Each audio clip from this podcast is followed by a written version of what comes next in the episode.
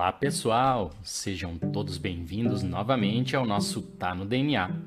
Meu nome é Jason Isidio, eu sou professor na área de genética e biologia molecular e cientista na área de genética do comportamento.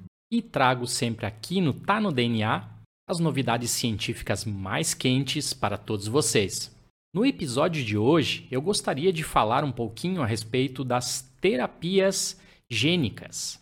Essa revolução científica fantástica que está prometendo esperança a várias doenças que outrora não tinham nenhum tipo de tratamento. Bem, pessoal, talvez vocês não saibam que no Brasil, na atualidade, nós já temos quatro terapias gênicas aprovadas pela Anvisa. A primeira delas foi publicada no Diário Oficial da União em 6 de agosto de 2020. E ela diz respeito, então, ao Luxturna, um medicamento da Novartis que promete ajuda então para pessoas que sofrem de distrofia hereditária de retina. Basicamente, pessoal, esse problema é causado então por uma mutação no gene RPE65. Pessoas que apresentam a mutação neste gene têm perda gradual das células da retina, podendo então evoluir até uma cegueira total. O Luxturna, então, é um produto de engenharia genética e ele basicamente, então, é um vetor viral que contém dentro o gene correto, sem a mutação. Quando nós entregamos, então, o vetor viral com o gene RPE65 correto, as células da retina do paciente passam a produzir a proteína e então promete ajudar no funcionamento normal das células da retina, impedindo a progressão da doença. O segundo medicamento que eu vou trazer nesse episódio para vocês também é uma terapia gênica baseada num vetor viral.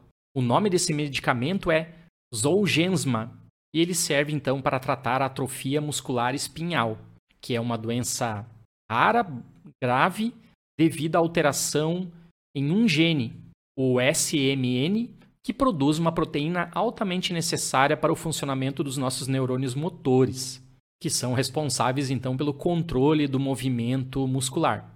Da mesma maneira como o medicamento anterior, aqui a gente tem um vetor viral produzido em laboratório que contém então o gene correto para a produção das proteínas SMN.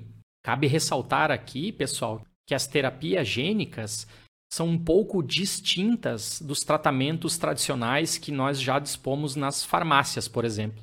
Então, no caso do Luxturna, a pessoa vai receber uma injeção local do medicamento. Ou seja, é necessário supervisão médica altamente qualificada. E a pessoa também vai ter que provar que ela tem uma mutação específica no gene RPE65. Da mesma maneira, o Zongeusma provavelmente também não será a primeira opção para o tratamento da atrofia muscular espinhal, até mesmo porque esses medicamentos ainda são bastante caros. Mas, enfim, é um avanço científico que a gente espera tenha os seus problemas econômicos resolvidos e que estejam disponíveis para salvar a vida das pessoas de maneira acessível o mais breve possível. Bem, em um segundo episódio eu falarei para vocês dos outros dois medicamentos que já estão aprovados para o uso aqui no nosso país e que têm a ver com alguns tipos específicos de câncer. Nós esperamos que, com certeza, em um breve momento, existam no mundo e aqui no nosso país, principalmente, outros vários tratamentos de terapia gênica já aprovadas para salvar a vida de muitas pessoas. Se você gostou deste tema, por favor, recomende este episódio a um amigo ou um familiar. Um grande abraço a vocês todos e até o próximo episódio.